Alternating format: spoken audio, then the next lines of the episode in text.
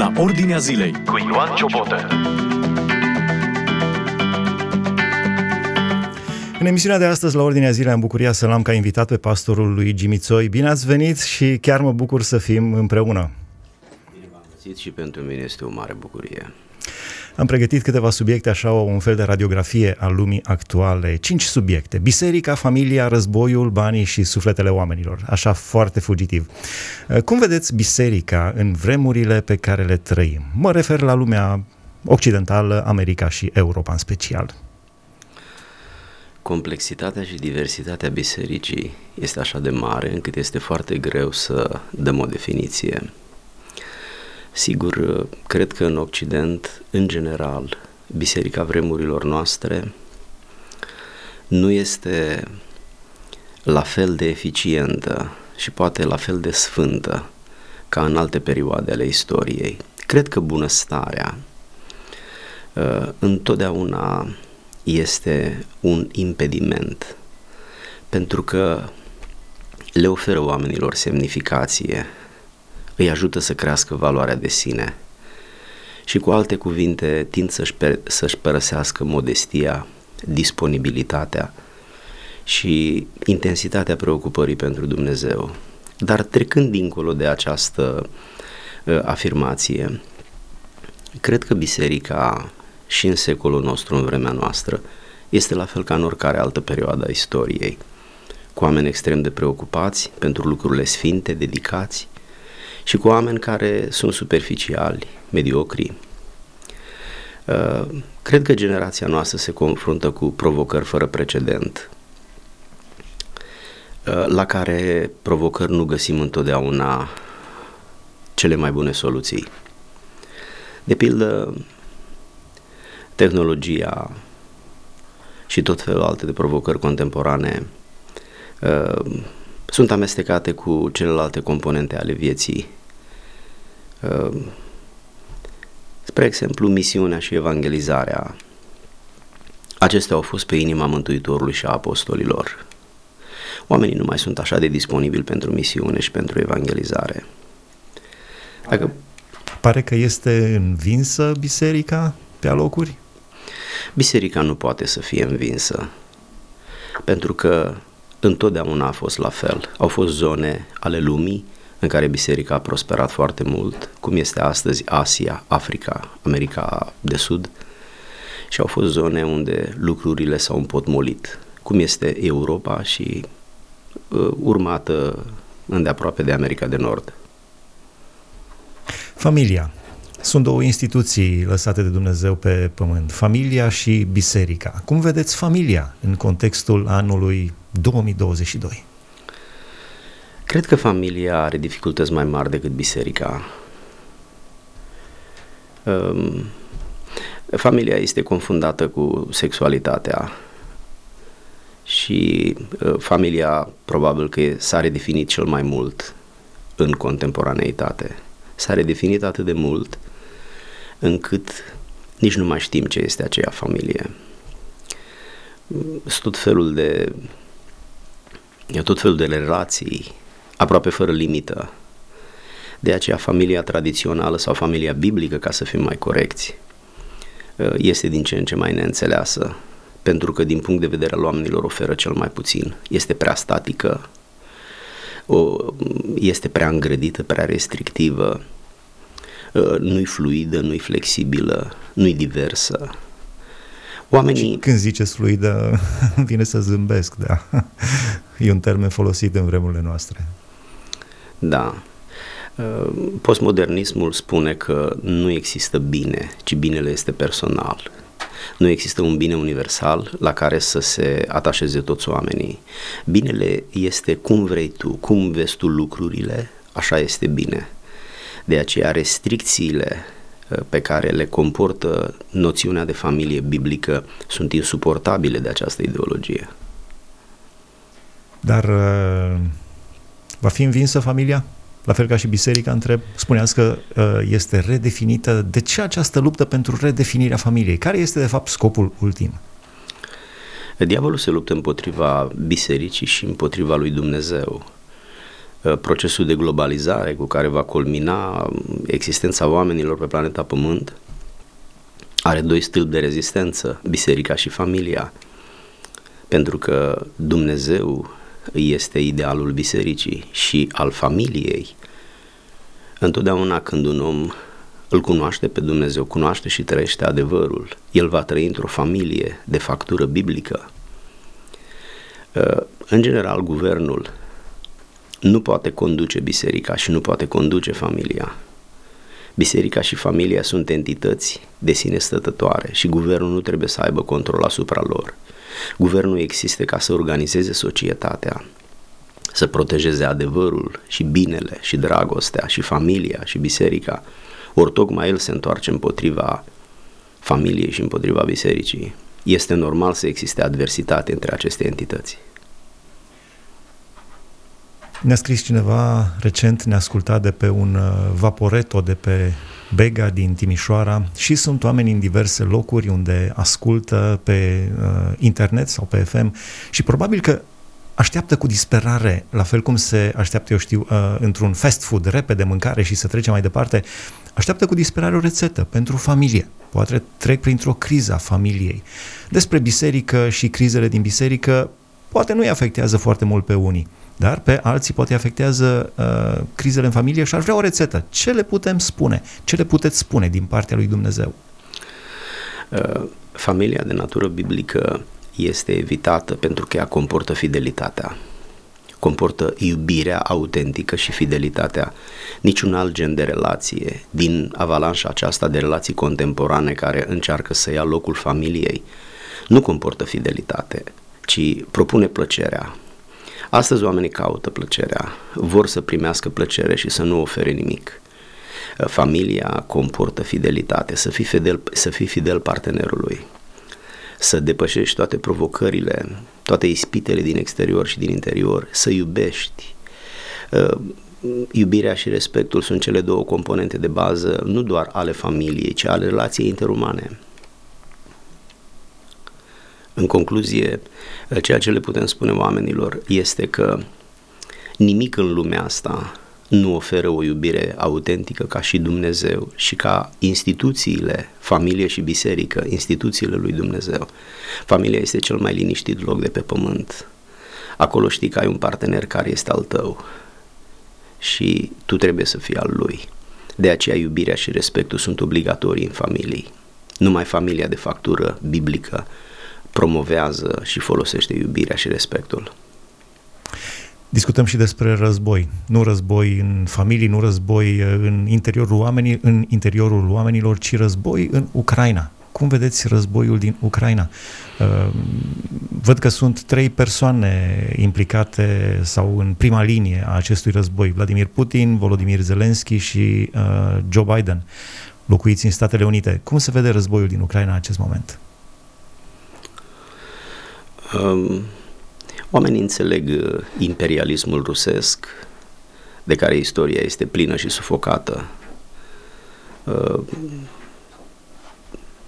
uh, Ucraina este o nouă victimă, fiind reprezentanta în NATO și reprezentanta Americii pentru Rusia. Istoria este plină de, de imperialismul lor, de violență, manifestată în, în cele mai dramatice moduri. Și oamenii se întreabă oare cum va evo, uh, evolua războiul, se extinde și în Europa, se ajunge zilele trecute, președintele Joe Biden folosea termenul de Armagedon, dacă rușii vor folosi bombe nucleare. Uh, credeți că suntem chiar în uh, preajma acestor profeții din Biblie care vorbesc despre Armagedon? Adevărul este că interesul pentru noi, pentru viață și liniște, pentru viitorul copiilor și nepoților noștri, ne face în mod inconștient să credem că războiul acesta se va opri și nu vom ajunge la măsuri extreme care pur și simplu va opri viața pe pământ. Însă uh, Putin și Rusia în general sunt prea ambițioși pentru ca să dea înapoi și să declare învinși de Ucraina. De aceea ei vor, mai folo- ei, ei vor crește în intensitatea amenințările și manifestările lor și manifestările ei. Dar uh, următorul pas sunt armele nucleare deja uh, cred că oricine, doar să ne gândim la arme nucleare și uh, se face pielea de găină pe fiecare dintre noi, oare se va ajunge?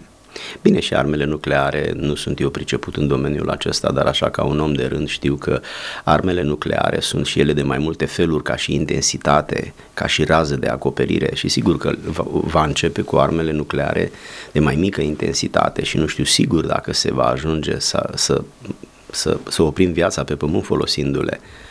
Dar uh, Putin este un om foarte ambițios. Părerea mea este că e mult mai mult decât ambițios, e aproape de nebunie. E un narcisist. Din păcate, da, se pare că așa este și de obicei marii uh, dictatori ai lumii au avut această componentă psihiatrică. Da. El nu trăiește în societate. El trăiește într-o zonă unde este alimentat cu informații și asta explică puțin și eșecul uh, uh, armatei rusești în, uh, în raport cu Ucraina. A fost uh, recent la noi la studio cineva și mă întreba, uh, îmi spunea, dumneavoastră vă pricepeți uh, la vremurile actuale, ce părere aveți despre imobiliare? Și am spus, nu, nu, nu știu, este adevărat că sunt destul sau caut să fiu destul de la curent cu tot ce se întâmplă în lume și citesc agențiile de știri și site-urile și presa, dar nu știu să vă spun dacă să investiți sau nu în imobiliare sau uh, în ce să faceți cu banii. Ce părere aveți? Banii sunt un subiect foarte discutat și în Biblie, dar și uh, pentru oameni este un subiect foarte important. Cum vedeți uh, problema banilor în acest context uh, fluid, cum spuneați, în acest context uh, nesigur? Biblia vorbește despre bani mai mult decât despre orice altceva. Banii sunt uh, lucrul cel mai de dorit pentru că ei oferă totul. Uh, Biblia nu vorbește despre bani ca despre un lucru rău, însă vorbește despre atitudinea oamenilor în raport cu banii ca fiind păcat, iubirea lor, subordonarea lui Dumnezeu a celorlalte priorități fundamentale ale vieții, adică Dumnezeu, familia, onoarea, demnitatea, adevărul, uh, însă orice lucru poate fi cumpărat, orice om are un preț, iar banii sunt întotdeauna problema. Uh, spre finalul emisiunii mă gândeam uh, la un text din Apocalipsa, capitolul 18, unde spune despre căderea Babilonului, nu știm exact, uh, sunt diverse interpretări ale Apocalipsei ce reprezintă Babilonul cel mare, dar spre, de la versetul 11 spune Negustorii pământului o plâng și o jelesc pentru că nimeni nu le mai cumpără marfa, marfă din aur, din argint, de pietre scumpe, de mărgăritare, din in subțire, de purpură, de mătase și de stacojiu nici feluritele lor soiuri de lemn de tin, tot felul de vase de filde și tot felul de vase din lemn foarte scump, din aramă, din fier și din marmură. Nici scorțișoara, nici mirodenile, nici miroznele, nici mirul, nici tămâia, nici vinul, nici unde lemnul, nici făina bună de tot, nici grâul, nici boi, nici oile, nici caii, nici căruțele, nici robii, nici sufletele oamenilor. De ce credeți că se încheie cu sufletele oamenilor aici într-o listă de lucruri foarte, foarte materiale? sunt sigur că știu să răspund la întrebarea asta, însă cel mai important, de fapt singurul lucru pe care îl are omul, e propria lui identitate, este sufletul. El trebuie să fie o valoare mai mare decât toate valorile materiale la un loc, numai că sufletul nu este o entitate materială în comparație cu toate celelalte care sunt materie. Da, cum am putea uh, să ne păzim sufletele mai mult decât orice, să ne păzim inima mai mult decât orice, căci din ea ies izvoarele vieții într-o lume în care suntem asaltați de știri, de mass media, de Instagram, de Facebook, de WhatsApp, de tot, tot, tot. Cum primele, primele patru lucruri pe care deja le-am discutat sunt niște repere ale păzirii sufletului, sunt un, o, o unitate de măsură. De pildă, ne păzim sufletul atunci când suntem parte din Biserica lui Isus Hristos și în biserică căutăm sfințenia și slujirea. Aceste două entități definesc raportul unui om credincios cu biserica. Apoi familia, ne păzim sufletul atunci când avem o familie și ne asumăm responsabilitățile ca soț, soție, părinți și cetățeni. Ne păzim sufletul atunci când evităm violența, războiul. Pentru orice motiv, nimic nu justifică violența. Și ne păzim sufletul atunci când suntem administratorii banilor, nu stăpânilor, dar nici stăpâniților. Ne păzim sufletul atunci când avem un raport corect cu Dumnezeu, Creatorul nostru, când avem un raport corect cu noi, când avem un raport corect cu oamenii, cu lucrurile. Ă, Biblia este suficient de clară pentru omul care vrea să trăiască în ascultare față de Dumnezeu și să înțeleagă că sfințenia este cea mai mare așteptare a lui Dumnezeu. Și a doua este, deopotrivă cu ea, este slujirea, să-i servim pe oameni, că pe Dumnezeu e ușor să-L iubești, dar în numele Lui e greu să iubești pe oameni. Și cu cât ești mai aproape de ei, de pildă soțul, soția, părinții și copiii sunt mai greu de iubit, pentru că apare rutina, obișnuința cu oamenii ăștia, față de care îți pierzi admirația, prietenia și rămâne doar o formă, un business. Veți susține o conferință în uh, acest weekend la Timișoara chiar despre familie. Spuneți-ne puțin așa din uh, subiectele pe care le-ați pregătit. Am numit uh, căsătoria ieri, azi și mâine, vrând să surprind faptul că adevărul se rostogolește prin istorie și devine neadevăr, în așa fel încât să placă oamenilor și să-i displacă lui Dumnezeu. Farisei au venit la Isus, la Domnul și l-au întrebat, putem divorța pentru orice motiv și el a spus, uh, uh, răspunsul este la început. Uh, sunt mii de ani de la început până acum, iar acest adevăr de la început a fost redefinit și în sfârșit am ajuns să-l aducem la nivelul la care ne place. Nu mai e incomod, nu ne mai cere nici să ne sfințim, nici să slujim. Din potrivă, ne cere să stăpânim și ne cere să fim serviți. Cam lucrurile astea vreau să le prezint, adică să reafirm adevărul lui Dumnezeu de la început. Noi suntem doar niște muritori care trebuie să reînvățăm să ne smerim în fața Domnului să ne învățăm să iubim și în istoria asta scurtă a vieții noastre, o viață avem toți la dispoziție ca să demonstrăm dacă suntem prietenii sau dușmanii lui Dumnezeu. Da, spre finalul emisiunii noastre o să vă rog să, să venim și cu rugăciune înaintea lui Dumnezeu, dar v-aș întreba, eu am pregătit câteva subiecte, v-aș întreba pe noastră ce întrebare ați spune uh, lumii, planetei, liderilor, uh, uh, elitelor, ce întrebare ați spune dacă, dacă ar asculta această emisiune, nu, nu sunt sigur, nu cred că ascultă, uh, dar pentru cei care ascultă, ce întrebare ați spune? Uh, întrebarea pe care le-aș pune este următoarea. Ce o să-i răspundeți lui Dumnezeu în ziua judecății. Viața ne pune în fața responsabilităților. Uh, judecata ne pune în fața lui Dumnezeu. Da, bună întrebare. Ce răspundem lui Dumnezeu în ziua judecății? Da? Dacă am fi cu această întrebare în minte, atunci uh, ne-am alinia uh, prioritățile și direcțiile în care acționăm Uh, gândindu-ne că va trebui să stăm în fața lui Dumnezeu. Niciodată nu vom fi mai aproape de Dumnezeu ca în ziua judecății. Uh, pentru unii sună bine, pentru unii sună amenințător. Da, e exact ceea ce merită. Uh, pedeapsa și onorarea, răsplata sunt cele două elemente ale sfârșitului. Da, la final aș vrea să vă rog să înălțați o rugăciune către Dumnezeu pe subiectele pe care le-am propus, biserică, familie, războiul din Ucraina, banii, finanțele și sufletele oamenilor. Oamenii chiar au nevoie de liniște, de pace și uh, m-am bucurat când am uh, vorbit cu dumneavoastră, le spun ascultătorilor, l-am întrebat uh, pe invitatul meu cum mai sunteți și a spus bine din toate punctele de vedere, bine și am spus mă bucur să aud de oameni care sunt bine într-o lume a veștilor rele și foarte rele. Da, cum ne simțim este o percepție. În viața fiecărui om sunt lucruri rele și bune, depinde la care ne uităm. Mintea noastră e ca un pilot automat care folosește elementele, informațiile pe care noi le dăm. Dacă noi spunem că facem rău, vom face rău. Dacă noi spunem că facem bine, vom face bine. Dumnezeu să ne ajute să facem binele, nu răul. Vă rog să venim cu rugăciune înaintea Domnului. Tatăl nostru din ceruri, ne închinăm înaintea ta și îți mulțumim pentru darul vieții. Îți mulțumim pentru dragostea ta, pentru Domnul Isus care a murit în locul nostru și ne-a justificat în fața ta de răul trecutului nostru. Îți mulțumim pentru Duhul Sfânt pe care ne l-ai dat și pentru cuvânt. Îți mulțumim pentru că suntem ai tăi, facem parte din biserica ta. Te rugăm, binecuvintează-ți biserica. Te rog, dă o viziune conducătorilor bisericii și oamenilor din biserică. Te rog, dă-le prioritatea de a se sfinți, dă-le disponibilitate, dă-le discernământ. Ajută biserica ta să conștientizeze graba cu care ar trebui să terminăm repede, pentru că nu mai este timp.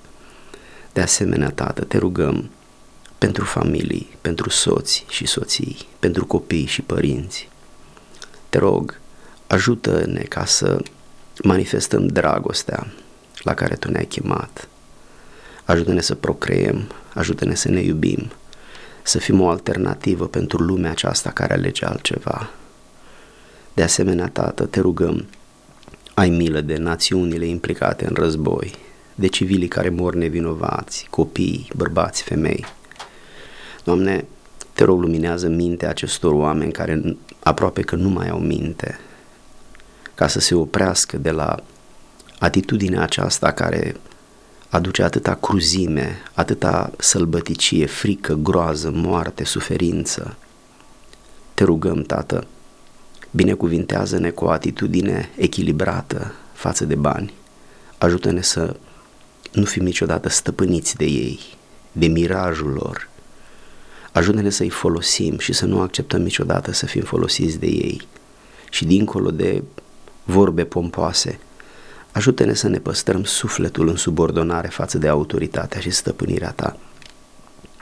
Dă-ne putere cu toate resursele pe care le avem și cu timpul care ne-a mai rămas, să ne păzim sufletul, să-l păstrăm în ascultare de tine și, de asemenea, să nu ne închinăm în fața nimănui, nici de cum în fața cezarului, ci doar în fața ta, pentru că tu ești Dumnezeu. Dă-ne putere să contribuim și noi la mântuirea sufletelor oamenilor, să facem totul pentru asta. Scoate-ne, Doamne, din confort, scoate-ne din divertisment și din orice lucru pe care îl folosim uh, fără măsură și ajută-ne să avem pasiunea de a iubi oamenii și mântuirea sufletelor lor. Îți mulțumim că ascult și rugăciunea aceasta alături de toate celelalte pe care noi și alți oameni ca noi le facem în numele Mântuitorului nostru drag Iisus Hristos. Amin. Amin, mulțumim frumos. A fost împreună cu noi pastorul Luigi Mițoi în emisiunea la Ordinea Zilei de astăzi. Am discutat uh, cinci subiecte. Biserica, familia, războiul, banii și sufletele oamenilor. Am încercat să facem așa o scurtă radiografie a uh, zilelor pe care le trăim în uh, aceste vremuri tulburi la care nu credeam că uh, vom uh, ajunge vreodată sau speram să nu ajungem niciodată, dar uh, Dumnezeu a îngăduit să ajungem, să trecem și prin aceste vremuri. Îi se încheie emisiunea uh, la ordinea zilei de astăzi. Rămâneți împreună cu noi, Dumnezeu să vă binecuvânteze. Ați ascultat emisiunea La Ordinea Zilei cu Ioan Ciobotă.